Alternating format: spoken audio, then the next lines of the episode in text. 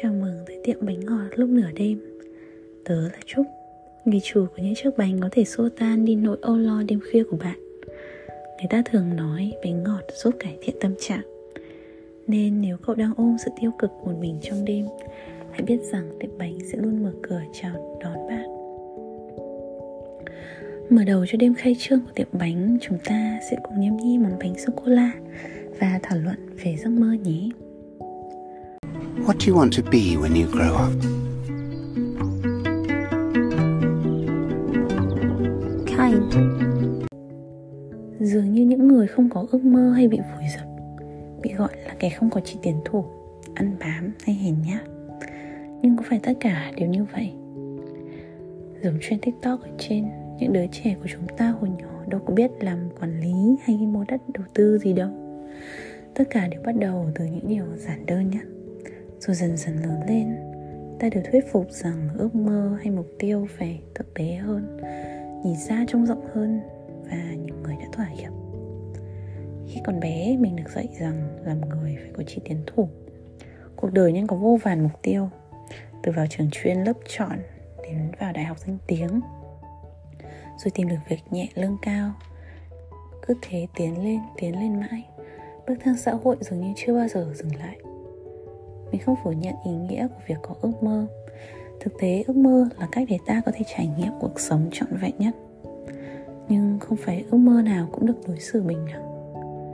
Xã hội từ lâu đã gắn hạnh phúc và thành công với tiền tài và quyền lực, phần nào đặt áp lực của sự mong đợi xã hội lên nhiều người. Những ước mơ nhỏ nhoi, bình dị như về nông thôn sống hay mở tiệm hoa nhỏ sẽ không tránh khỏi có những người phán xét, cười cợt hay xem nhẹ, cho rằng đó chỉ là suy nghĩ của con nít. Tôi hỏi thật, có bao nhiêu người trong chúng ta từng bị nói rằng ước mơ của chúng ta thật viển vông, rằng ước mơ không làm ra tiền, ra cơm ăn áo mặc, rằng nếu đi theo con đường đó sao có thể chăm sóc bản thân và gia đình. Lớn lên với áp lực từ phía, chúng ta dần tập quên đi ước mơ thuở ban đầu và cố gắng gồng theo xã hội. Mình nhớ trong bộ phim Hàn Our Beloved Summer, nhân vật chính Choi-ung khi được hỏi về ước mơ của cậu, cậu nói đó là khi ban ngày nằm dưới ánh nắng, ban đêm nằm dưới ánh đèn.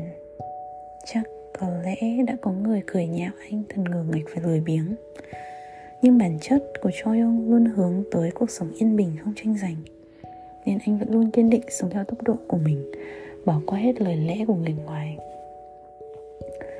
Thực ra thì tớ cũng giống Choi-ung, không thích ham hố, tranh đấu hay tiền tài. Hồi trước muốn của tớ là được sống chậm, được tự tại, cảm nhận cuộc sống, có thể giữ được tâm mình tĩnh và là một người tốt, một người có ích cho cuộc đời. Nhưng tớ đã nghĩ đó là điều vô bổ, vì ai mà chả muốn như thế. Ước mơ thật thì có lẽ nên thực tế hơn nhiều. Nên trong một khoảng thời gian dài, tớ tủi thân vì thấy bản thân không có ý chí. Khi nhìn các bạn có kế hoạch 1 năm, 3 năm hay 5 năm và phấn đấu từng ngày để đạt được chúng, trong khi tớ nhìn những câu hỏi tuyển dụng kiểu bạn thấy mình 3 năm tới như thế nào, thì tớ ra phải bịa liên hồi. Nếu bạn thấy giống tớ thì đừng lo, ăn miếng bánh và nghe tớ nhé. Chỉ cần là điều cậu muốn thì đó là ước mơ. Cậu hãy hỏi bản thân, bỏ qua tất cả áp lực và định kiến. Cậu muốn cuộc sống về sau của mình như thế nào? Bản thân muốn trở thành người ra sao? Đừng quan trọng vấn đề tiền tài hay vị trí công việc. Cậu muốn du lịch thế giới hay có một căn nhà với nhiều sách? Cậu muốn mọi người ngưỡng mộ cậu hay được kính mến? Những câu hỏi về viễn cảnh tương lai sẽ dần dần mở lối cho ước mơ thật của cậu. Có thể đó sẽ là một điều điên rồ hoặc bình dị đến bất ngờ đấy.